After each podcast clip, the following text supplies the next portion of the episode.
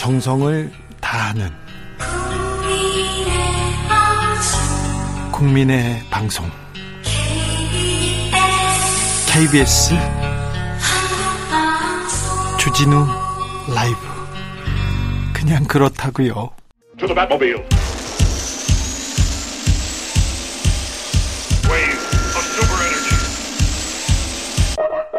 주기자의 1분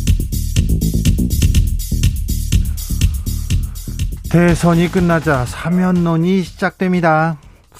국민이 바란다고 하는데 국민이 바란다. 누군지는 잘 모르겠습니다. 하지만 언론이 언론이 바라는 건 분명한 것 같습니다. 언론 매일 군부를 뗍니다. 아, 언론에 의하면 이번 주 문재인 대통령을 만나는 윤석열 당선인이 MB 사면을 요구한다죠. 어떤 언론은 석가탄신일 특사라면서 날짜까지 찍어줍니다. 방금 전에도 김기현 국민의힘 원내대표가 이명박 전 대통령과 이재명 삼, 이재용 삼성전자 부회장의 사면을 촉구했습니다. 국민 통합을 위해 화합과 번영을 위해 새 시대를 열어달라. 문재인 대통령이 결자 해지가 필요하다. 이렇게 했습니다. 잘 아시다시피 이명박 대통령과 박근혜 대통령은 삼성으로부터 뇌물을 받아서 감옥에 갔습니다. 윤석열 검사가 열심히 수사해서 밝혀낸 내용이죠. 그런데 뇌물을 받은 범죄자를 풀어주는 것이 국민 통합과는 무슨 상관인지 좀 알려주세요. 제가 좀 몰라서 그렇습니다. 뇌물 공여자를 풀어주는 게 새 시대와는 또 무슨 관계가 있나요? 경제를 위해서 뇌물범을 풀어주는 게 경제에 무슨 도움이 되는지 알고 싶습니다. 이 얘기는 윤석열 검사가 자주 하던 얘기기도 합니다. 결자 해지라고요? 아니 뇌물범보다 뇌물범을 잡은 게 문제인 건가요?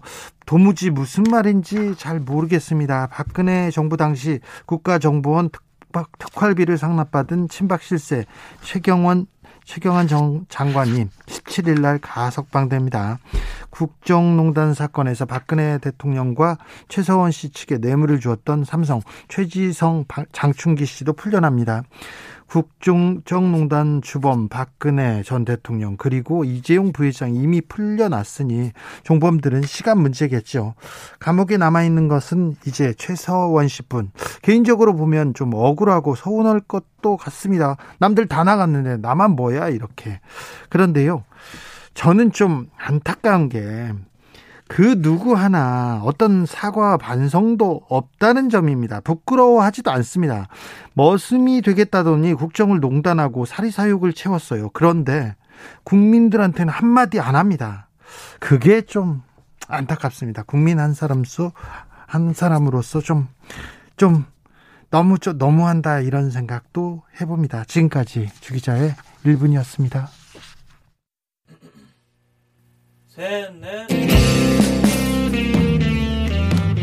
원순이님은 힘들게 구속하고 다 풀어주려면 왜 그렇게 힘들게 왜 수사를 한 것인지 이런 얘기도 합니다.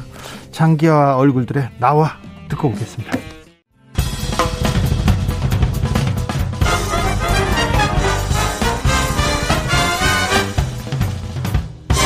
훅 인터뷰 모두를 위한 모두를 향한 모두의 궁금증 훅 인터뷰 대선이 끝나고 여야는 다시 달릴 준비하고 있습니다. 지방선거까지 이제 79일 남았습니다. 민주당 심기일전 하겠다고 비대위 체제로 전환했는데요. 음, 어떻게 달라질까요? 민주당의 각오와 계획 들어보겠습니다. 최입의 민주당 비상대책위원 안녕하세요. 예, 안녕하세요. 네. 최입입니다. 대선이 끝났습니다. 예. 네. 민주당이 반성해야 될 지점이 있지요? 많죠. 뭐 저는 그 오늘 이제 비대위 첫 회의를 하면서 네. 이런 발언을 좀 했는데요. 민주당이 어쩌다가 5년 만에 정권을 내줬냐, 패배의 요인이 뭐냐. 근데 이제 첫 번째가 부동산 네. 정책 네. 실패. 두 번째가 내로남불. 이 내로남불이 단순히 그냥 내로남불이 아니라 이제 거기에는 오만과 독선이 이제 섞여 있는 거죠. 그리고 네. 우리 편 아니면 막 어, 증오하고 분노하게 만드는 뭐 이제 편가르기 뭐 이런 네. 게 들어가고요. 그다음에 이제 강성 지지층만 바라보고 정치하는 일부 이제 정치인들이 네. 결국 국민들에게 동떨어진 어, 목소리를 내는 경우들이 이제 발생하고. 네. 그다음에 좀 억지 프레임 을 이제 만들어서 네. 뭐 이렇게 상대방에게 그런 프레임을 씌우거나 하는데 국민들은 또 동의하지 못하는 부분들이 생기고요. 네. 그리고 이제 민주당 자체의 어떤 가치가 예전에는 공정, 개혁, 평화 이런 거였는데요. 그런 부분들이 좀 많이 이제 보수화되면서 어, 탈색됐다라고 생각을 합니다. 근데 지금 제가 말씀드린 이 요인이 제가 말한 게 아니라요. 민주당을 출입한 기자가 쓴 기사의 내용입니다. 네. 저도 이 부분 동의하기 때문에 오늘 이런 부분 말씀드렸고 네.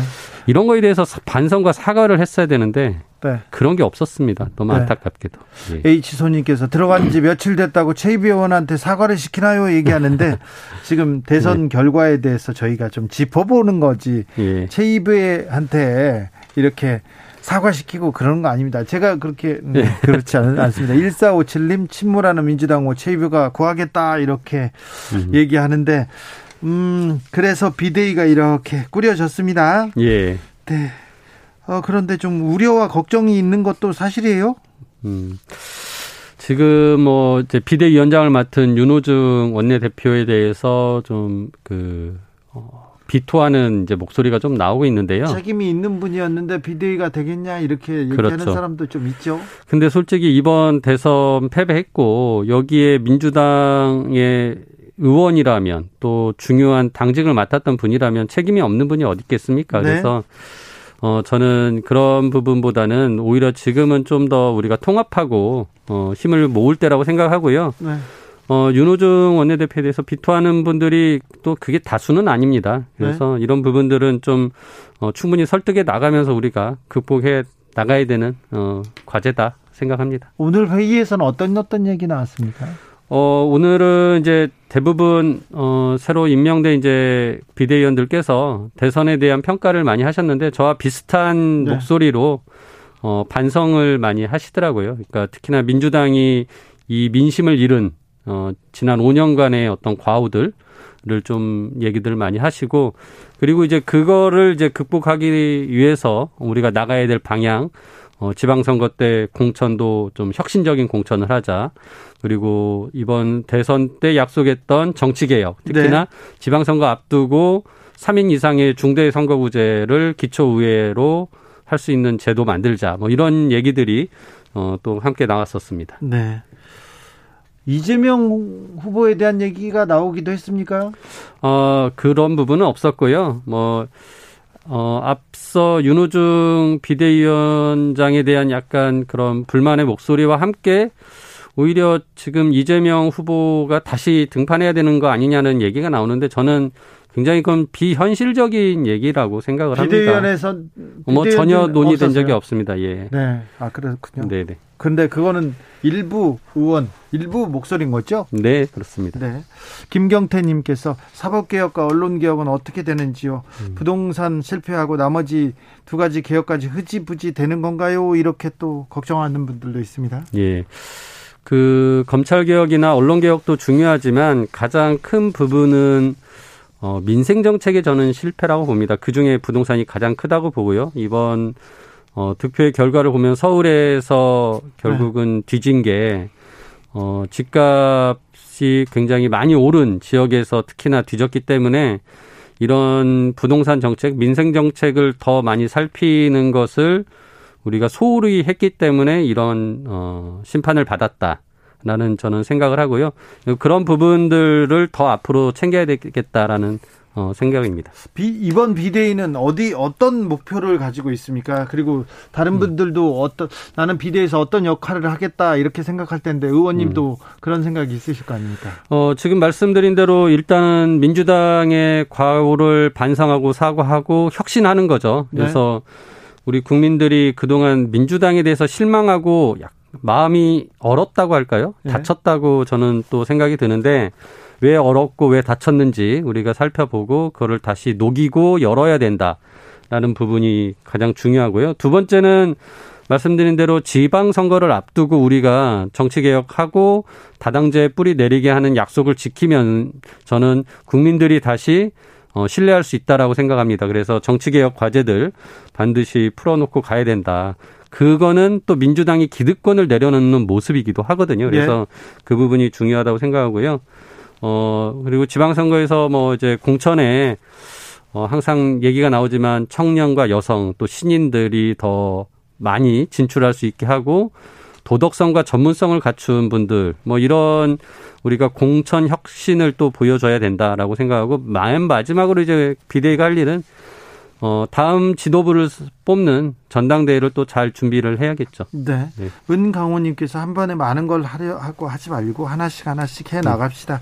그 중에 제일은 국민 먹거리 관련된 겁니다. 이렇게 얘기합니다. 민생, 뭐 부동산 음. 챙겨야죠. 예. 어, 지금 비대위에서 비대위에서 지금 계속 논의하고 있는데 저쪽에서는 인수위를 꾸리고 있습니다. 예. 인수위 윤곽 이렇게 잡혀가는데 네. 어떻게 보고 계십니까? 저는 그 안철수 대표가 인수위원장 맡은 것이 뭐 저쪽에 그 선거 과정에 윤석열 어, 당선자가 약속한 공동정부를 구성하겠다라고 한 부분, 네. 네, 실천이라고 보고, 어, 안철수 후보의 뭐 정책적인 역량은 저는 뭐, 어, 뛰어나다고 판단을 합니다. 그래서. 아, 그래요? 그분이, 어, 솔직히 이번 대선 때는 많은 정책 얘기를 안 하셨는데, 어, 17년도에는 굉장히 많은 공약을 냈고 그 정책들이 굉장히 중도 개혁적이고 합리적인 내용들이 많습니다. 그래서 오히려 굉장히 그 국민의힘의 수구 보수적이고 어, 불안한 그런 정책들을 좀 보완을 해준다면 오히려 더 좋은 방향으로 어, 차기 정부가 갈 수도 있지 않겠냐라는 생각도 하고요. 어, 또 이번에 그 오늘 김한길 전 민주당 네. 대표가 이제 국민통합위원회 위원장을 맡으셨는데 이분이 굉장히 또 그 협치 연정 정치 개혁을 어, 굉장히 목소리를 많이 내신 분이어서 어, 좀 역할을 잘 해주시면 아무튼 우리 차기 정부가 어, 성공하는데 어, 국민을 위하는 정부가 되는데 좀 역할을 하실 수 있지 않겠냐라는 일말의 기대도 가져봅니다. 안철수 위원장이 예. 국무총리까지 할 가능성도 있습니까? 저는 뭐 안철수 어, 위원장께서 지난번 그 단일화를 얘기하면서 뭐 내각에서 그 일할 수 있는 기회에 대해서 언급한 네. 부분이 있기 때문에 뭐 총리든 아니면은 진짜 본인이 생각하시는 과학 분야에 대한 전문성을 가지고 얘기했던 과학 부총리제든 뭐 뭐든지 어, 좀 역할을 하지 않을까 생각은 합니다. 어, 경제 관련해서는 최상목 김소영 이런 분들이 지금 경제 1분과 인수위원회를 꾸린다 뭐 이런 얘기를 하는데 예. 이 부분은 어떻게 보시는지? 어, 그분들이 이번 대선 과정에서 경제 정책들 공약들을 낸 것들 보면 굉장히 저는 기득권의 이익을 보호하는 쪽의 내용들이 많았다. 뭐 네. 대표적인 게 뭐 주식 양도소득세 폐지인데요. 예. 어, 그런 제도를 만일 실행을 하면 혜택을 보는 거는 굉장히 많은 돈을 가지고 투자하는 분들밖에 되지 않거든요. 그래서 어 그런 그 기득권 중심의 경제 정책이 좀 우려가 됩니다. 그래서 이제 그런 부분들을 어떻게 보면 제도나 법을 또 만들어야 되는 부분을 우리 민주당이 너무 그 엇나가지 않게 잘 또 견제를 해야 되는 책임을 가지고 있다라고 봅니다. 음. 아, 재벌 개혁에 대해서도 굉장히 노, 오랫동안 노력해 오신 분인데 음, 국정농단 사건에 연루된 최지성 장충기 가석방 얘기 예. 이제 확정됐다는 얘기 나옵니다. 네. 어. 그리고 MB 사면도 얘기가 나오는데 이 부분에 대해서는 어떻게 보시는지요? 일단 가석방 문제는 좀 안타깝게도 이제 지난번에 이재용 부회장을 가석방 시키면서 좀 끼어 맞추기식 그 규정 변경을 한 거 아니냐는 논란이 있었습니다. 예. 아무튼 뭐 그때 그런 내용으로 많이 비판을 어 했었지만 아무튼 그 규정은 이제 변경이 됐고 그 규정에 따라서 이후에 어 가석방 심사를 하는 것을 저는 뭐 잘못됐다고 볼 수는 없다 라고 생각하는데요.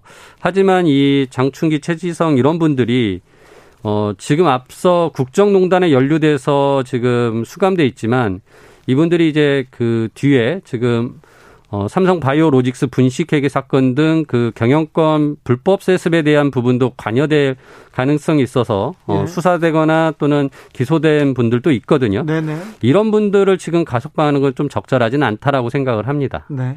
그리고 이명박 대통령 사면 문제는 어, 지난번에 박근혜 대통령 사면을 할 때 이미 청와대가 입장을 낸 다고 저는 봅니다. 그러니까 하지 않겠다라고 입장을 냈기 때문에 뭐 가석방과 이 사면은 질적으로 다른 내용이기 때문에 뭐 이명박 대통령을 지금 사면을 논의하는 것은 적절하진 않은 것 같습니다. 네.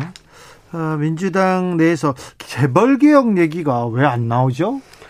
어, 저도 뭐 꾸준히 한 20년 넘게 재벌 개혁을 위해서 일했던 사람인데요. 어떻게 보면 이제 세대가 좀 바뀌었습니다. 예전에 불법 행위를 많이 저질렀던 그 전 세대, 예를 들어서 이건희 회장이나 네. 뭐 또는 이제 그 구본무 회장이나 이런 분들이 도, 돌아가셨죠. 그리고 네, 이 세대들이 너무 예, 지나갔죠. 그리고 이제 정문구 회장도 지금은 이제 물러나셨고 그래서 세대가 바뀌면서 이제 다음 세대들은 그런 불법 행위들을 많이 하진 않을 것 같다라는 약간의 이제 기대를 좀 가지고 있다 보니까 재벌 개혁의 목소리가 줄어들는데요. 하지만은 이제 최근에 물적 분할하고 쪼개기 상장하는 등의 모습으로 이 재벌뿐만 아니라 대규모 상장 기업들이 소액 주주들의 이익을 훼손시키는 행위들을 많이 하고 있거든요. 네. 그래서 주주들이 분노하고 있고요. 이런 부분들은 이제 기업 지배구조 개선을 위한 노력들이 계속돼야 된다. 특히나 저는 이사가 주주 모두의 이익을 위해서 일해야 되는 의무를 명시적으로 좀 법제화할 필요가 있다라는 어, 해법을 제시를 합니다. 네. 어, 그, 그 내용도 그, 그 내용도 매우 중요한데 좀 고민이 좀 토의가 좀 부족하지 않나 이렇게 생각하기도 합니다. 음, 정치 개혁에 대해서 민주당이 이렇게 몇 가지 어, 물러설 수 없는 입장에 입장을 내놨어요. 네. 어, 그 선거에서 이기지는 못했어도 정치 개혁의 흐름 그쪽으로 가겠죠? 맞습니다. 그 한국 지금 정치가 양당 구조이다 보니까 승자 독식 또는 적대적 공생 관계로 굉장히 나쁜 정치를 많이 보여줬습니다. 뭐 갈라치기하고 편가르기하고 독선 독주 발목 잡기 하는 그런 정치를 보여줬는데 이게 바뀌려면은 결국 제도적으로 다당제가 되어야 되고 그 첫 번째 어 과제가 이번 지방선거에서 아까 말씀드린 기초의회에 3인 이상 선거구제가 만들어져서 어다 어, 제3당이 좀 정치에 진출할 수 있도록 하는 제도적 개선. 그 이후에는 국회의원의 비례대표제를 더 그 비례성을 강화하는 방향 등을 이제 추가적으로 해야 되겠다. 그리고 이거는 선거 결과와 상관없이 반드시 지키겠다고 민주당이 약속을 했고 170석의 어떤 어 그 능력을 가지고 이런 부분 약속 지키는데 최선을 다하겠습니다. 음, 알겠습니다. 말씀 잘 들었습니다. 최입의 민주당 비상대책위원이었습니다. 예, 감사합니다. 정치 피로, 사건 사고로 인한 피로, 고달픈 일상에서 오는 피로. 오늘 시사하셨습니까? 경험해 보세요. 들은 날과 안 들은 날의 차이. 여러분의 피로를 날려줄 저녁 한 끼 시사. 추진우 라이브.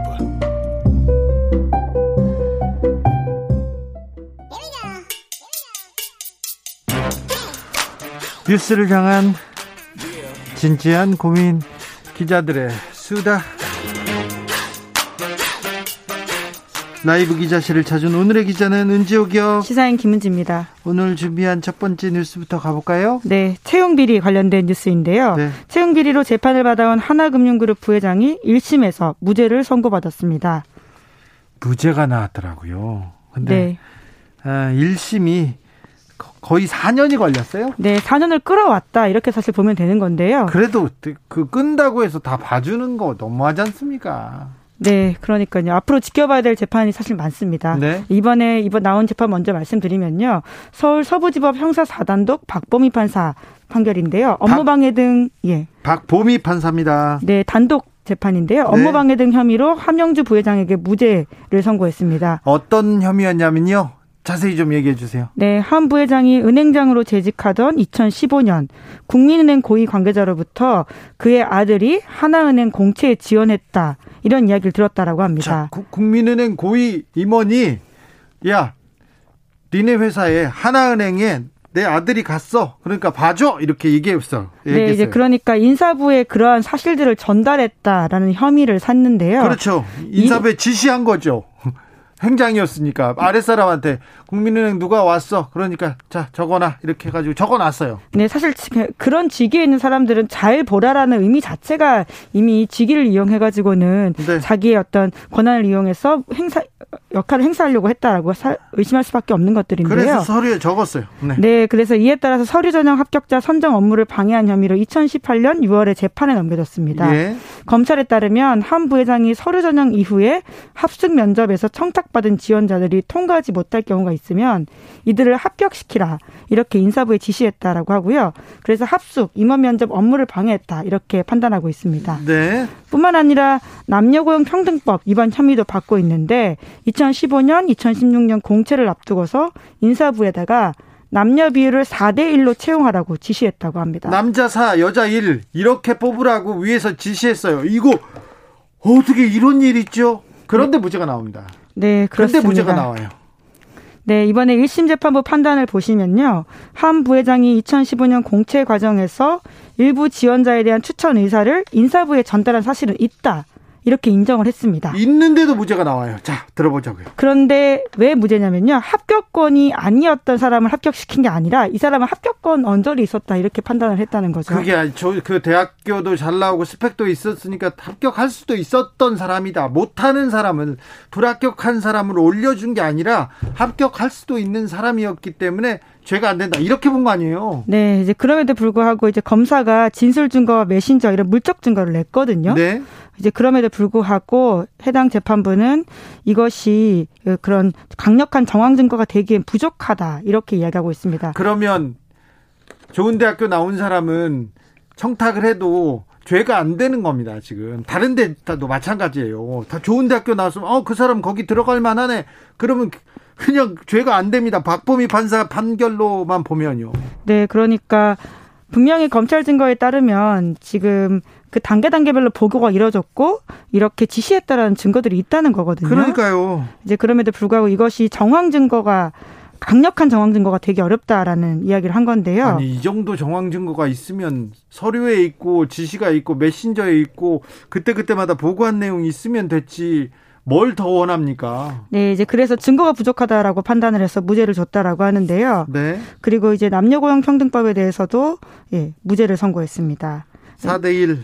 네, 하나은행의 남녀 차별적 채용 방식이 적어도 10년 이상 관행적으로 시행되어 왔다라고 이야기하면서 관행이었기 때문에 괜찮답니다. 네, 은행장들의 의사결정과 무관하게 시행되어 왔기 때문에 피고인이 어떤 영향력을 미쳤다고 보기 어렵다 이렇게 판단했다고 합니다. 관행으로 남자 4, 여자 1 이렇게 뽑아왔기 때문에 어, 무죄라고 합니다. 그런데요, 또 놀라운 거는요, 그 하나은행의 직원들 있지 않습니까? 인사 인사청탁에 관여했던 직원들은 또 유죄가 나왔어요. 네, 그렇다라고 하는데요. 검찰이 그 아래 직원들도 모두 기소를 했거든요. 예. 그래서 한 부회장의 지시를 받아서 이행했다고 기소한 전직 인사부장 등 4명은 2020년 징역형 집행유예, 벌금형 선고받았습니다. 네. 항소했지만 2심에서도 같은 형을 선고받았다라고 하는데요. 네. 같은 재판에서도 장기용 전 하나은행 부회장에게도 징역 6년에 6월에 집행유예 2년이 선고됐다라고 합니다. 이에 대해서는 재판부가 뭐라고 판단을 했냐면요. 상당히 오랜 기간 정관계나 유관기간 동안 노동조합 인사의 청탁이 무분별하게 행해져 왔던 것으로 보인다라면서 이러한 청탁을 근절하지 못하고 그동안의 관행을 반복하며 답습하는 과정에서 범행에 이르게 된 점을 고려했다 라고 밝혔습니다. 이, 이 렇게 생각해야 되는 거 아닌가요? 그렇죠. 예. 네.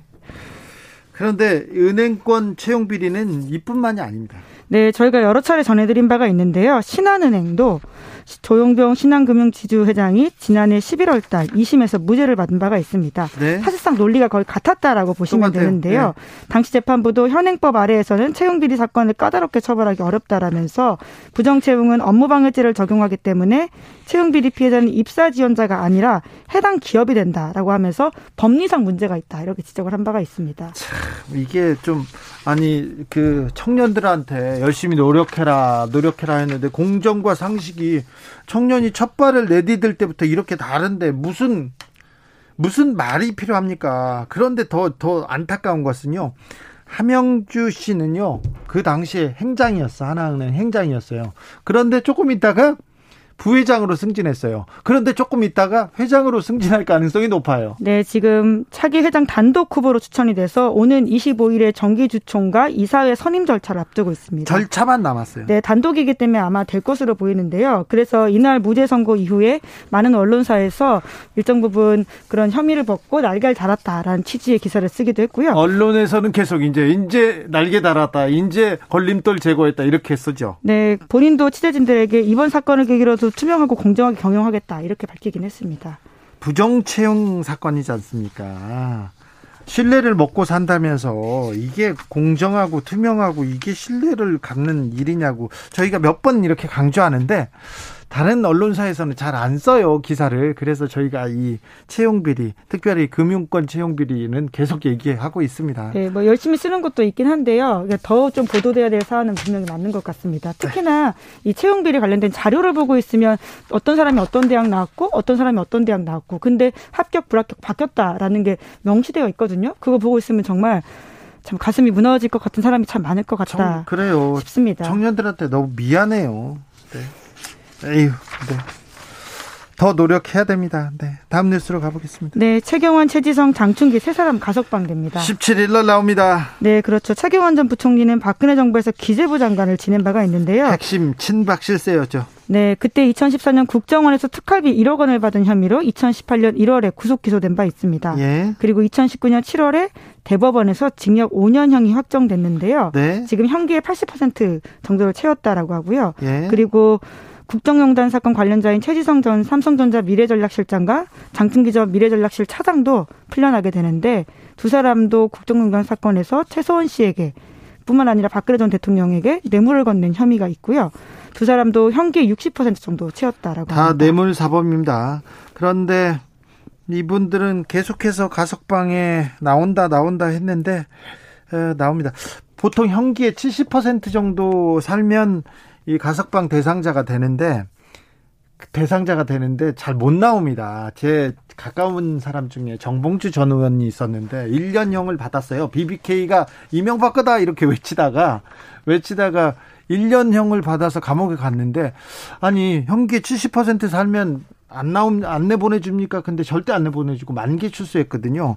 그 그래서 가석방으로 나오는 확률은 대단히 적은데 이재용 삼성전자 부회장이 형기 60%만 살고 가석방으로 나왔죠. 그래서 주범이 지금 나간 상태이기 때문에 종범들도 나올 거라고 예, 예상이 됐었어요. 네, 문재인 정부가 그런 결정을 했었고요. 작년 광복절 때 한 번 있었고 또 박근혜 전 대통령에 대해서는 특별 사면을 한 바가 있습니다. 네. 그렇게 해서 지금 이제 거의 다 나왔네요. 국정농단 사건으로 복역 중인 인사는 사실상 최소원 씨한 명이고요. 예.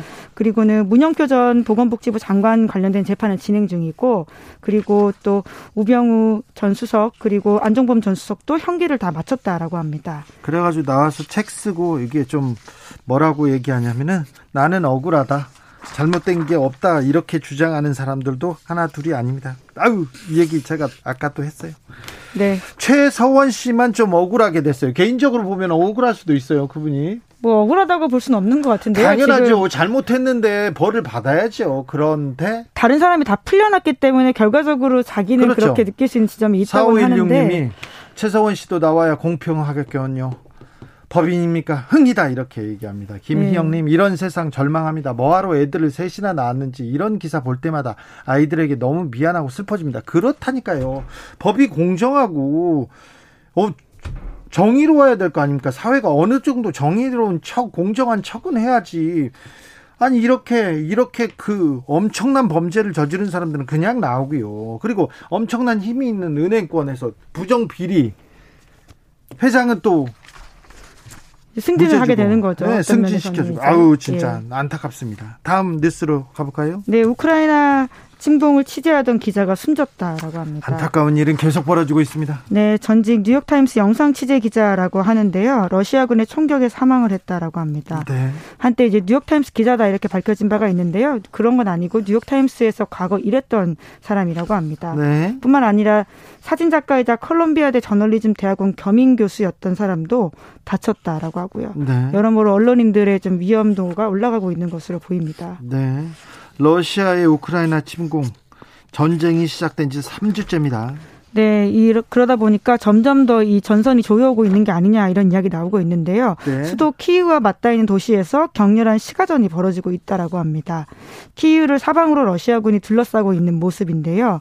특히나 이제 젤렌스키 대통령이 러시아가 키이우를 점령하려면 도시에 있는 모든 우크라이나인들을 없애려고 할 것이다.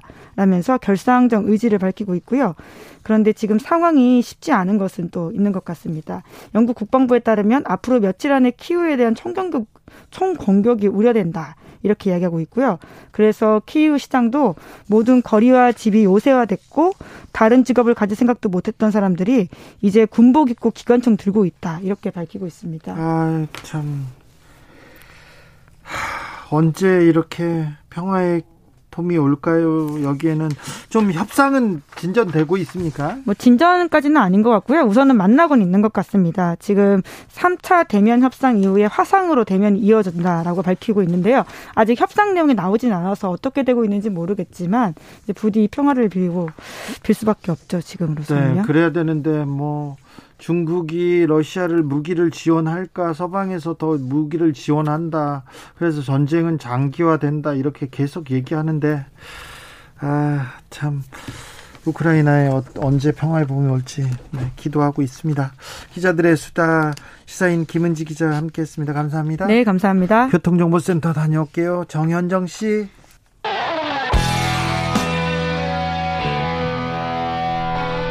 스치기만 해도 똑똑해진다. 드라이브 스루 시사 주진우 라이브